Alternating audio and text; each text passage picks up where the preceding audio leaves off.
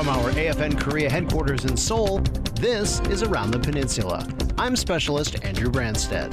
Service members and their families came out to participate in the K 16 Air Base Summer Festival. Specialist Jeffrey Johnson tells us more. Musical performances, belly dancers, vendors, and more entertain service members and their families at this community festival. USO coordinator Brad Hinkle says it is important for service members to experience a festival like this. Just gives them a chance to get out and you know relax and get away from doing what they're usually doing in the office or out in the field. So you know now they're out here getting some free stuff, getting some food, getting some music, having a good time. So you know who don't want to have a good time?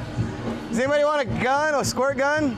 The weather may have been gloomy, but bright and smiling faces were all over the festival. Tutu Assault Echo Company commander Captain Severo Palacios says that he enjoys this because it's a break from the norm. Uh, because we're so far away from everything else, it gives the soldiers and the community out here a chance to uh, get together and, and, and, and, do a cultural exchange and uh, just let our hair down for a few, uh, if you will.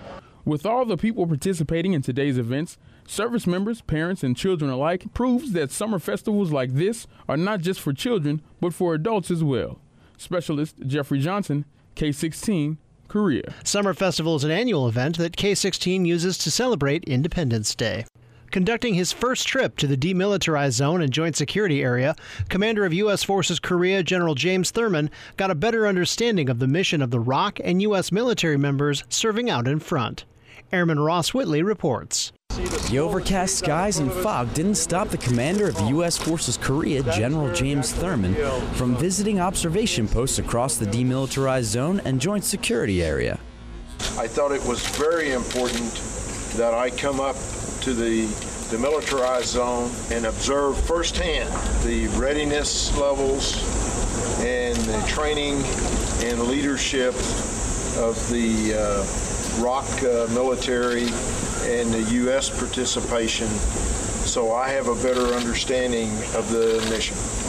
General Thurman met and learned from ROK Army leadership some of the landmarks in North Korea that are visible from these observation posts. General Thurman said he was impressed by the professionalism of the ROK Army and left some members with a token of his appreciation. Airman Ross Whitley, the demilitarized zone, Korea. General Thurman says he looks forward to serving in and for the Republic of Korea and to maintain the very strong alliance. That's it for this edition of Around the Peninsula. For more information on what's going on around Korea, tune into AFN the Eagle and Thunder AM or log on to afnkorea.net. From Seoul, I'm specialist Andrew Branstead.